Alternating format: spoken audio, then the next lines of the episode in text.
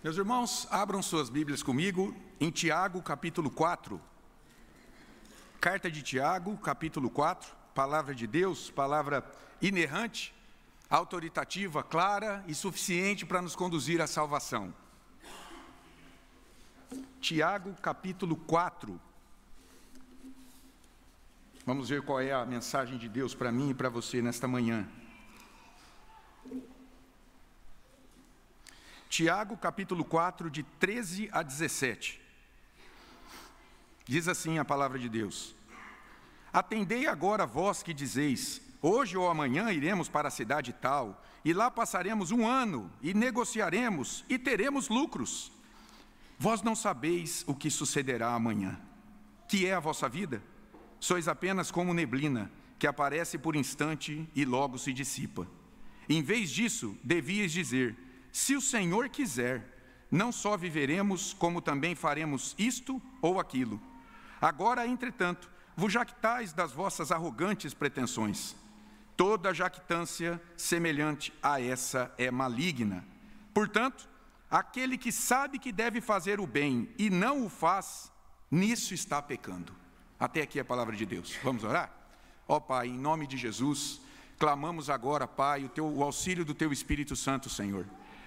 Ó oh Deus, que o Senhor tome o nosso coração em tuas mãos, nos aquiete nessa hora, Pai, em teus braços, para que possamos ouvir atentamente a tua palavra, sermos edificados com ela, fortalecidos na fé e assim vivermos nesse mundo mal para a glória do teu nome. Faz isso na vida do teu povo, Senhor. Nós ansiamos ouvir a tua voz nessa hora. É o que te pedimos em nome de Jesus. Amém. Meus irmãos, olhando para essa palavra, quando o ser humano, quando ele se coloca como o único referencial da sua vida, como o centro da sua existência, ele pode julgar outras pessoas, colocando-se como superior a elas. Tiago já falou nisso, nos dois versículos antecedentes aí desse texto, nos versículos 11 e 12.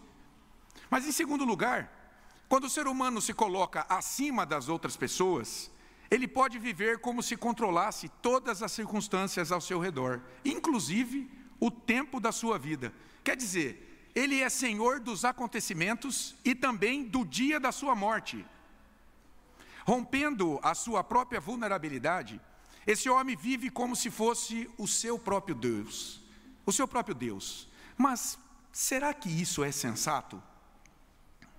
Tiago, nesse texto aqui, ele vai chamar a atenção de muitos cristãos, possivelmente mercadores ricos que integravam a igreja ou as igrejas para as quais ele escreve, de que fazer planos na vida sem considerar a existência da vontade soberana de Deus é uma grande estupidez. E só revela um coração ainda entregue à corrupção dos seus desejos malignos, que fazem guerra contra Deus, contra o próximo e consigo mesmo. Ele já falou disso nos dez primeiros versículos aí do capítulo 4. Tiago, meus irmãos, quer tratar aqui o pecado da presunção na vida do povo de Deus. Isso é visto na vida daqueles que pretendem viver suas próprias vidas na base da autonomia, desconsiderando a vontade soberana de Deus. Muitas pessoas vivem como se Deus não existisse, ou, se ele existe, então ele não se importa com o que fazem. Tiago está preocupado com isso na vida das igrejas. E ele quer tratar isso em três, em três pontos aqui. Primeiro ponto está aí no versículo 13: o desejo humano por autonomia de Deus. O segundo ponto está aí nos versículos 14 e 16 e 17. A ilusão da autonomia diante da ignorância e da fragilidade da vida humana. E o último ponto, ponto central aí, versículo 15 a sabedoria de uma vida na dependência de Deus. Daí o título desse sermão: Vida sábia na dependência de Deus. Então vamos lá para o nosso primeiro ponto, onde Tiago vai nos mostrar o desejo humano por autonomia de Deus. Olhem comigo o versículo 13 novamente. Atendei agora, vós que dizeis, hoje ou amanhã iremos para a cidade tal, e lá passaremos um ano, e negociaremos e teremos lucros. Um filósofo grego antigo, Epíteto, ele disse o seguinte: Qual é a primeira coisa que deve fazer quem começa a filosofar? Quem quer parar para meditar, para pensar na vida? Qual é a primeira coisa que ele deve fazer? e ele diz: rejeitar a presunção de saber. De fato, não é possível começar a aprender aquilo que se presume saber. Se você acha que você já sabe, para que aprender? De, de, outro modo, a gente pode dizer assim: ó, quem diz que sabe tudo, deixou de aprender, porque esqueceu o princípio mais básico de todos, de que ninguém sabe tudo. O desejo humano, meus irmãos, de nossos corações, por autonomia de Deus, quer dizer, é viver a vida sem dar satisfação para Deus. Ele está diretamente ligado a esse conceito de presunção. Quando você procura no dicionário o que é presunção, você vai ver que ela traz uma ideia de fazer um julgamento muito bom acerca de nós mesmos, sobre o que sabemos de nós, da vida ao nosso redor e da forma como conduzi-la. O presunçoso, em linhas gerais, é alguém que diz para as pessoas o que é certo e o que é errado a partir do seu próprio conhecimento, a partir do seu próprio juízo, da sua tábua de valores. Ele é um arrogante, ele é um orgulhoso, ele confia na sua própria verdade para dirigir a sua vida e a vida dos outros. Daí ele poder, por exemplo, se colocar em posição superior às outras pessoas e julgá-las. A presunção tem lugar na vida daqueles que ignoram a existência e a vontade de Deus revelada na Sua palavra. Aqueles que ignoram que além deles existe um Deus e a Sua vontade soberana. Mas, em segundo lugar, a presunção também tem lugar na vida daqueles que, a despeito de conhecerem a vontade soberana de Deus revelada na Escritura, deliberadamente, por vontade própria, resolve ignorá-la e seguir os seus próprios caminhos. Parece que era o caso aqui do texto, porque Tiago está falando para crente. Ele está escrevendo aqui, nesse primeiro momento, para cristãos. Havia pessoas na igreja que faziam planos audazes sem considerar a vontade de Deus para a sua vida. E veja, meu irmão, não é errado fazer planos. Pelo contrário, vida responsável é baseada em planejamento. Então, se você quer ter um bom emprego que te renda um bom salário, ah, você precisa de capacitação técnica. Vá trabalhar, vá estudar, fazer estágio e depois se lance no mercado de trabalho. De outro lado, se você quer se casar, você precisa namorar alguém, ficar noivo, decidir se você vai comprar ou alugar uma casa, decidir que móveis comprar para essa casa, enfim, viver de maneira responsável inclui planejamento. E eu me lembrei lá de Jesus 14, 28. Lá em, lá em Lucas 14, 28, Jesus nos diz: ó, aquele que quer construir uma torre, primeiro ele tem que sentar, fazer as contas, para ver se ele vai ter condições para começar e terminar a obra, para que muitos, vendo uma obra inacabada, passe e desdenhem dele. Olha aí, esse aí não planejou, começou a edificar uma torre e não teve condição de concluí-la. Então, planejamento é vital para uma vida responsável. O problema não é planejar a vida. O problema é planejar a vida ignorando a vontade de Deus. Esse é o problema. O que eu planejei é ou não é aprovado por Deus? Como eu sei se aquilo que eu planejei irá acontecer? E se não acontecer do modo como eu previ, o que, que eu vou fazer? Será que eu terei condições, terei saúde para concretizar os meus planos? Aqueles mercadores ricos daquelas igrejas, parece que eles queriam ser senhores do tempo, das escolhas e dos resultados de tudo que planejaram. Olha a presunção de suas almas. Vejam aí o versículo 13. Eles dizem: hoje ou amanhã, eles iriam então para algum lugar e eles dizem que ficariam lá um ano. Queriam ser senhores do tempo. Será que chegaria esse tempo? Em segundo lugar, eles também queriam ser senhores das suas escolhas. Olha os verbos. Eles iriam, eles passariam um ano em determinada cidade e eles negociariam os seus produtos. E por fim, parece que eles queriam ser senhores até do resultado de sua empreitada, porque eles dizem aí que teriam lucro. Mas e se houver prejuízo? Percebem aí a presunção esse desejo por querer ter autonomia diante daquilo que planejamos, ignorando que as coisas podem não acontecer assim? Em vez desse controle ilusório sobre o futuro e as circunstâncias, eles deveriam viver segundo o dito em Provérbios 16:1, que provavelmente muitos conheciam, fazia parte da lei. Provérbios 16:1. O coração do homem pode fazer planos, mas a resposta certa dos lábios do Senhor vem, ou dos lábios vem do Senhor. Aqueles cristãos planejaram presunçosamente toda a sua vida a, parte da vontade de Deus, desconsiderando a ignorância e a fragilidade de sua natureza humana. Daí aqui o nosso segundo ponto, a ilusão da autonomia diante da ignorância e da fragilidade da vida humana. Olha aí o que diz o versículo 14, inicialmente. Vós não sabeis o que sucederá amanhã. Que é a vossa vida? Sois apenas como neblina que aparece por instante e logo se dissipa. Meus amados, nossa própria história de vida nos revela que somos ignorantes quanto ao futuro. Se você fosse honesto comigo, quanto já aconteceu em tua vida que nem no teu melhor sonho e nem no teu pior pesadelo você imaginou acontecer? Cada um tem sua história, tem os seus fatos. E não perca de vista que quando a gente fala de ignorância quanto ao futuro, a gente está falando de um tempo muito distante. A gente não sabe o que vai acontecer no próximo respirar, daqui a alguns segundos, quanto mais amanhã.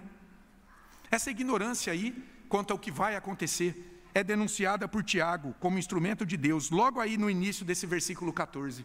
Veja aí a afirmação: Vós não sabeis o que sucederá amanhã. A pandemia provou isso, né? Vivia todo mundo comendo, bebendo, se casando, feliz, e veio algo invisível para abalar a instabilidade da segurança daqueles que vivem aqui nesse mundo. Talvez quando Tiago escreveu isso, né, nos alertou quanto à incerteza do amanhã e que a gente não é senhor das circunstâncias, ele tinha em mente Provérbios 27:1.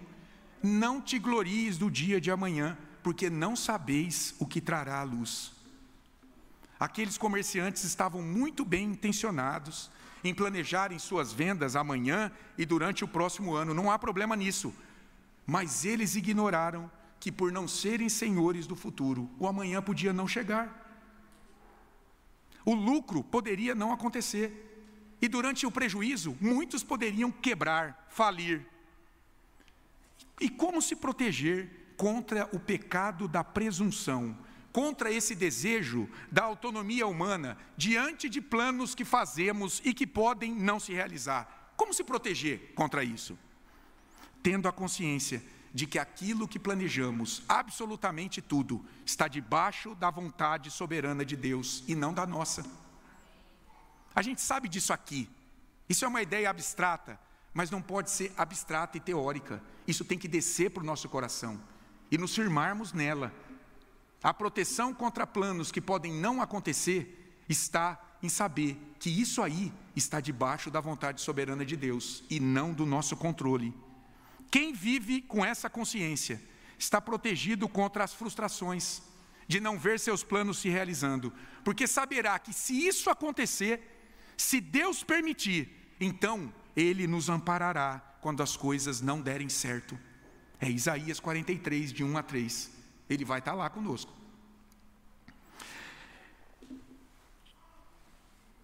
Em segundo lugar, aqui, o texto nos diz que, além da ignorância quanto ao resultado dos nossos planos, de nossas escolhas, Tiago faz uma pergunta retórica aí nesse versículo 14, e ele usa de uma imagem para denunciar a fragilidade da vida. Ele diz aí: Que é a vossa vida? Veja que resposta que nos leva a uma meditação profunda. Que é a vossa vida? E ele responde com a imagem de neblina. Sois apenas como neblina que aparece por instante e logo se dissipa. Jó meditou sobre a brevidade da vida, quando ele nos ensinou: o homem, nascido de mulher, vive breve tempo, cheio de inquietação, nasce como a flor e murcha, foge como a sombra e não permanece. Jó 14, de 1 a 2. Para ilustrar essa brevidade da vida, eu acho digno de nota a forma como Jesus reprova a avareza, revelando ali a condição frágil da vida humana e que melhor do que confiar em planos incertos e na frágil natureza humana é viver no presente, confiando nas promessas de Deus e amando o próximo no socorro de suas necessidades. Eu vou ler para você Lucas 12, de 16 a 21. É um texto digno de nota, porque Jesus ali está revelando a fragilidade da nossa vida. Lucas 12, de 16 a 21. Olha só. E lhes proferiu ainda uma parábola, dizendo: O campo de um homem rico produziu com abundância. E arrazoava consigo mesmo, dizendo: Que farei, pois não tenho onde recolher os meus frutos? E disse: Farei isto: destruirei os meus celeiros, reconstruí-los-ei maiores, e aí recolherei todo o meu produto e todos os meus bens. Então direi à minha alma: Tens em depósito muitos bens para muitos anos. Descansa, come, bebe e regala-te. Mas Deus lhes disse: Louco, esta noite te pedirão a tua alma, e o que tens preparado, para quem será? Assim é o que entesoura para si mesmo e não é rico para Deus. Meus irmãos, Tiago está dizendo àqueles mercadores ricos: a vida de vocês é frágil acaba rapidamente como neblina, com os primeiros raios do sol. E vocês estão fazendo planos audazes na certeza de que eles se realizarão? Vocês se consideram donos da vida? Outro dia, conversando com uma moça, ela me disse ser dona da sua vida e que ninguém tinha que dizer a ela como ela deveria viver. Eu disse a ela: Ok, você é dona da sua vida? Então me diga por que, que você nasceu na família que você nasceu. Foi obra do acaso? Por que, que você nasceu branca e de olhos claros? Por que, que você nasceu no Brasil e não no Quênia? Foi obra do acaso? Você determinou isso de algum modo? E mais, você pode me dizer o tempo que você já planejou para a tua vida? Me diga o dia da sua morte. E ela ficou calada. Por mais que isso soe trivial, é preciso, meus irmãos, que a gente sempre se lembre. Embora Deus nos criou como seres morais e com livre agência, em última instância, nós não somos donos de nada. Nós não somos donos de nossas vidas, de nossos planos. Nós controlamos ou não controlamos as circunstâncias ao nosso redor, nem o tempo de vida que teremos. Isso está nas mãos de Deus.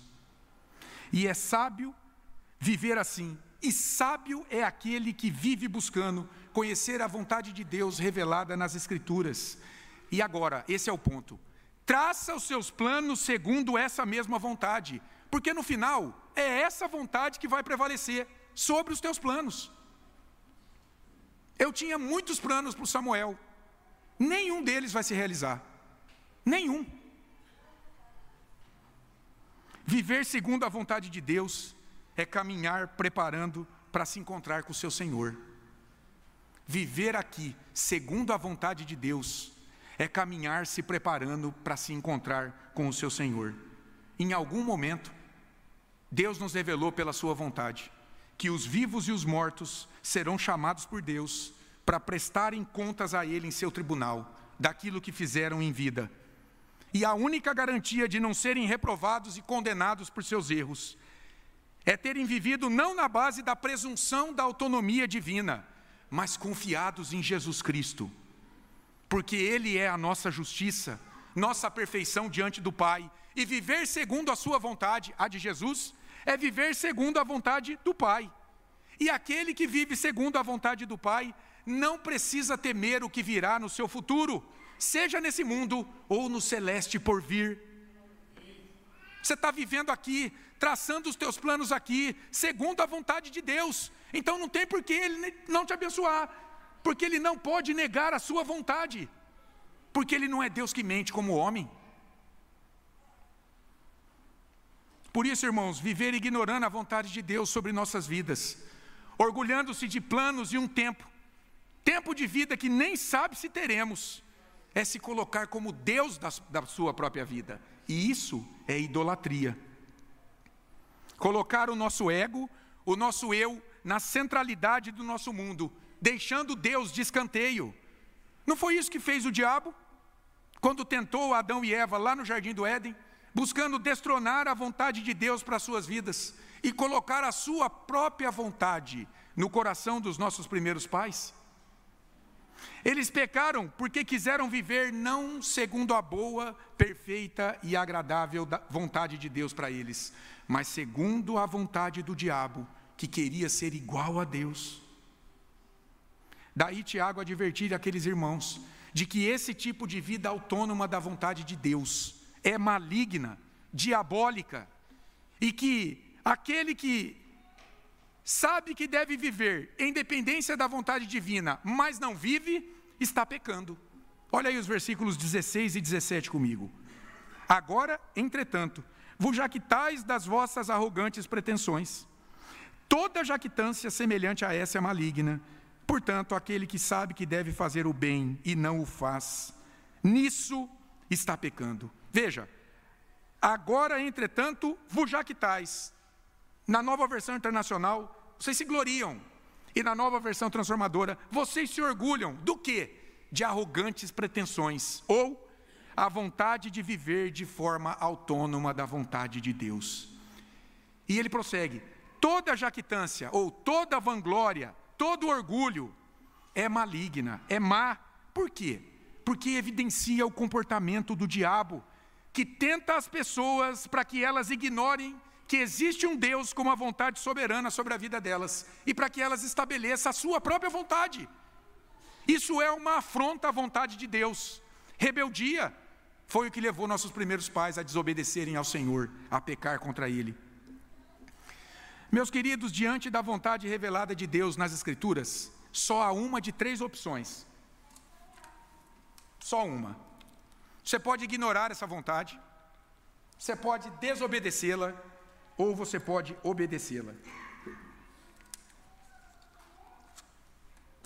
Em primeiro lugar, há pessoas que nunca conheceram a Bíblia, talvez porque vivam em culturas onde a Bíblia não tem tradução, ou a Bíblia nem existe, ou porque, mesmo tendo a Bíblia em mãos, nunca quiseram conhecê-la.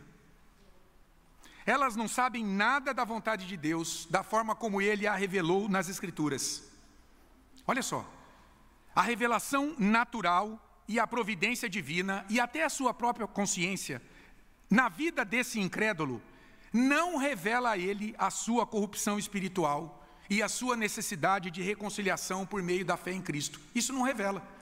Nem a revelação natural de Deus, nem a providência na vida do incrédulo e nem a sua própria consciência tem o condão de revelar que ele é caído diante de Deus que ele precisa ser reconciliado com Deus pela fé em Cristo. Isso só a revelação especial bíblica provê. Mas essa aí, sua ignorância quanto a essa necessidade que ele tem de Cristo como seu mediador diante de Deus para sua reconciliação, essa sua ignorância não servirá para absolvê-lo de seus pecados, porque a Bíblia nos revela é a vontade de Deus que diante de Deus todos pecaram e estão condenados pelos seus pecados. Romanos 3, 23 e 5, 12. Sendo a revelação natural e a providência de Deus, e até mesmo a sua consciência, que é escrava do pecado, insuficiente ou suficiente para torná-los culpados. Paulo vai falar disso em Romanos 1, de 18 a 20. Pessoas que ignoram a vontade de Deus, não sabem nada do que ele exige do homem aqui não sabe nada da resposta de vida que essas pessoas que foram criadas por Ele devem dar a Ele. Pessoas que ignoram. Em segundo lugar, além desses que ignoram a vontade de Deus revelada na Escritura, há ainda os que conhecem a vontade de Deus. Eles estudaram a vontade de Deus. Eles ouviram a Bíblia sendo pregada, mas por vontade própria, deliberadamente, eles resolvem desobedecer essa vontade. E esse parece ser o caso aqui desses mercadores ricos, para os quais Tiago está escrevendo. Porque a eles foi anunciado o evangelho do Senhor. Mas eles deixaram Deus de lado, deixaram, estavam deixando a confiança em Cristo de lado, de maneira deliberada, para viverem de maneira autônoma suas vidas. E eles pecaram.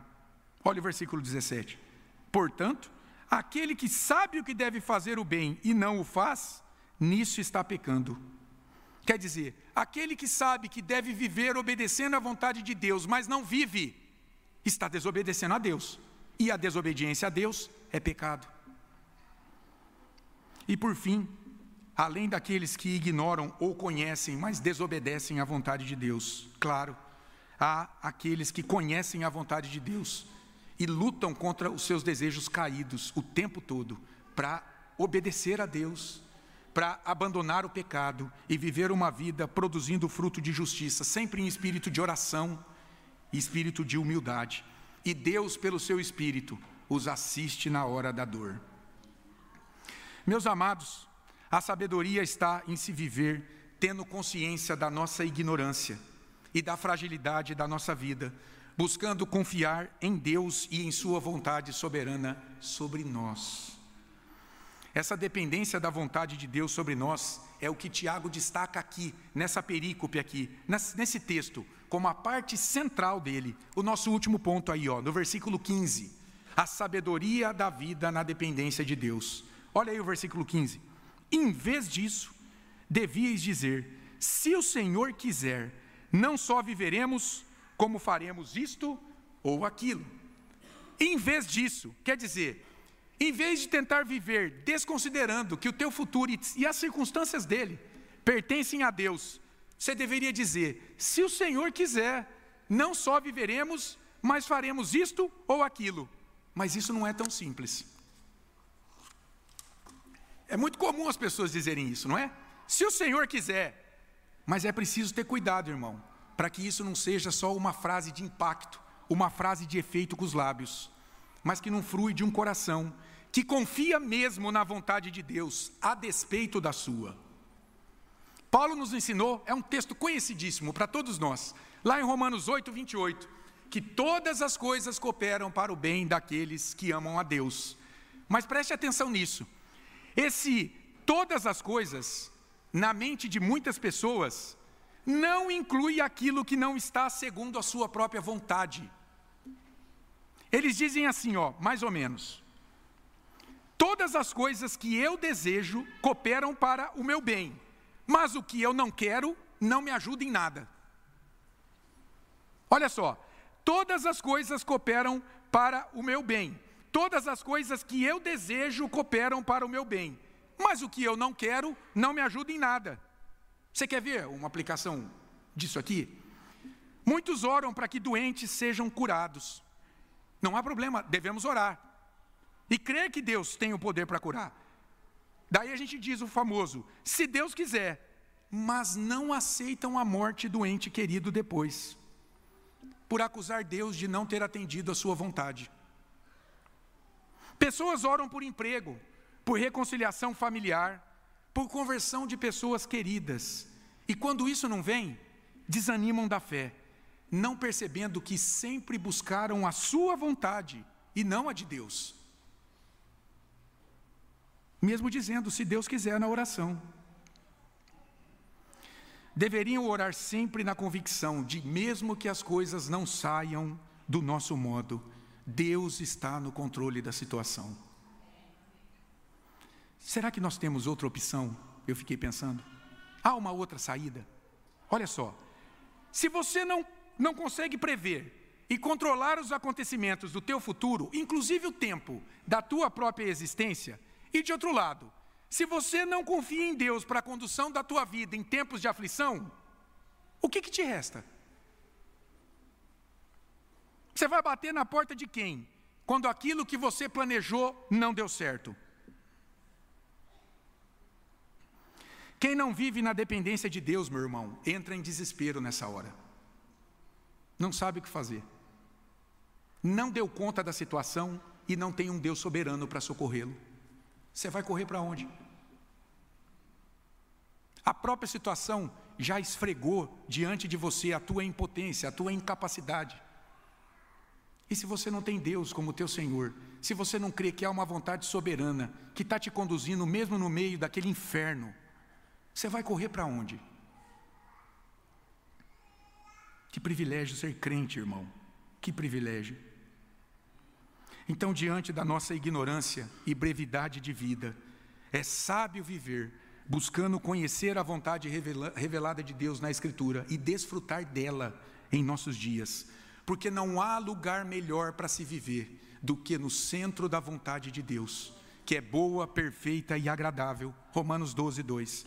Então, mais do que dizer, se Deus quiser, é preciso responder a essa confissão com uma postura firme, mesmo que Deus não queira aquilo que você quer.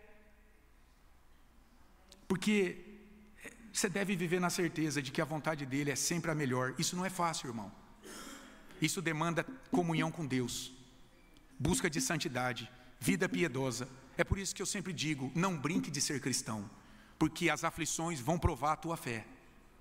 Como é que você vai responder na hora que você perder o chão na vida? É preciso viver em comunhão com Deus. Se está tudo bem na tua vida, agradeça a Deus e aproveite esse tempo para se fortalecer na fé, porque você não sabe o que virá. Nunca perca isso de vista.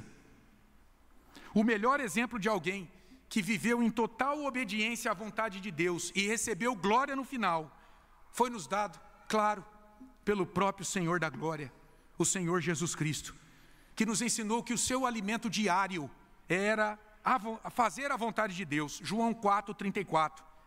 E foi buscar obedecer à vontade de Deus, olha só, que lhe deu condições de vencer as investidas do diabo sobre a sua vida. O que ele deixou claro quando, diante da tentação, respondeu que não só de pão viverá o homem, mas de toda a palavra que sai da boca de Deus. Mateus 4,4. Quer dizer, o melhor alimento da nossa vida é buscar conhecer e obedecer à vontade de Deus, que foi revelada neste livro aqui, na Escritura Sagrada. Melhor do que estabelecer a sua própria palavra, a sua própria verdade, é conhecer e lutar em seus dias para viver e obedecer à vontade de Deus revelada na Bíblia, porque essa é sempre a que prevalece e não a nossa vontade. É sempre a que prevalece e não a nossa vontade. Daí a gente pode concluir com três rápidas aplicações. Tiago, meus irmãos, nesse texto aqui, ele nos revela a ilusão do desejo humano por vida autônoma diante de Deus. Ilusão que se dá pelo fato de sermos ignorantes e frágeis diante da nossa natureza e que é mais sábio buscar viver na dependência da vontade soberana de Deus, porque é a única que é soberana. É a única.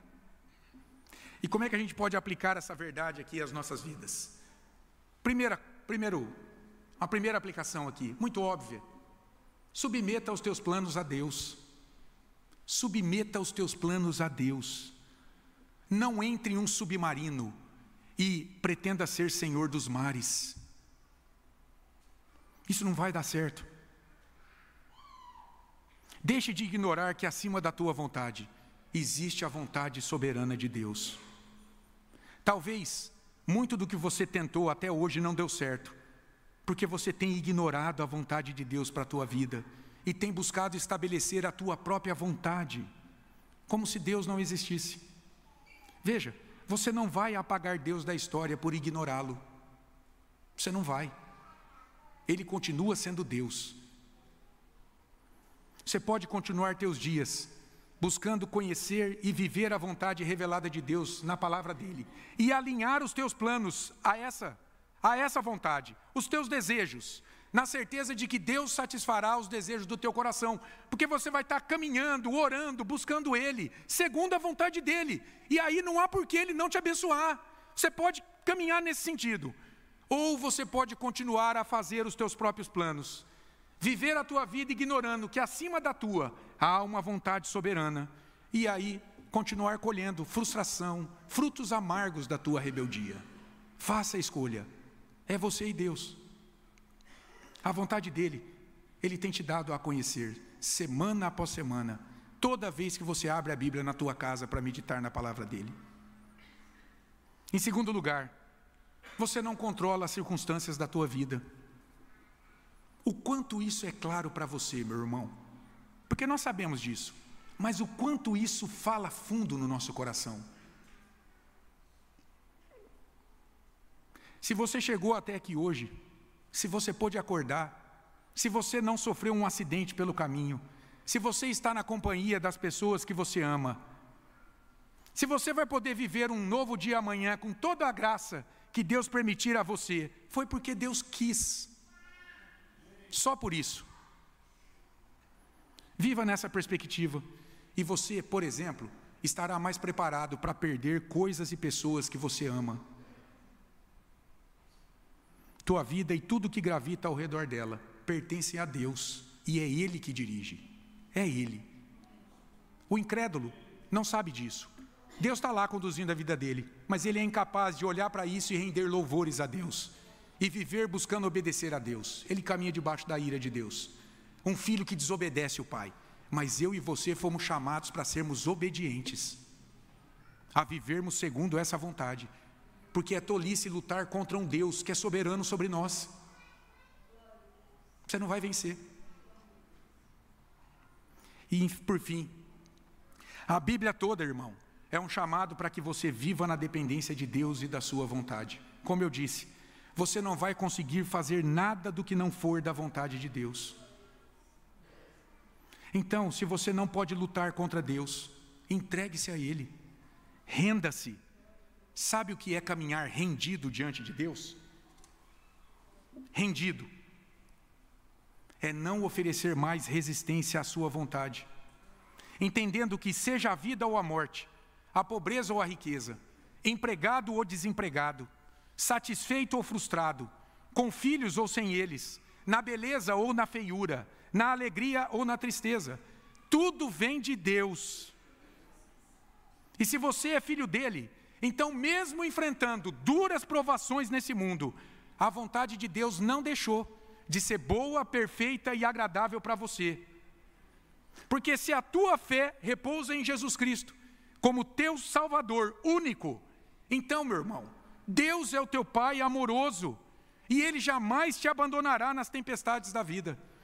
E é justamente por meio delas que Ele está formando em você o caráter do seu amado Filho Jesus, com a promessa que, em um piscar de olhos, você alcançará o céu. Em algum momento isso aí acontecerá.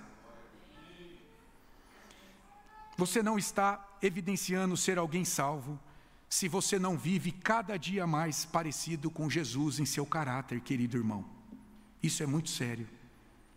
E se Jesus viveu na dependência de seu Pai e aprendeu obediência pelas coisas que sofreu, então é assim mesmo que Deus vai forjar em você o caráter de Cristo e te ensinar a depender dEle, a obedecer a Ele, para que você experimente nos teus dias a boa, perfeita e agradável vontade dEle permitindo aflições, mas nunca sem o consolo do Espírito Santo dele. O incrédulo não conta com esse consolo, ele sofre no desespero. Mas a promessa para o povo de Deus é que você vai sofrer consolado por esse Deus. Esse Deus que está com você quando você está afundando nas águas, que está com você quando você está no fogo para você não se queimar, que está com você quando teus planos não dão certo. Pare de tentar viver de maneira autônoma de Deus, meu querido.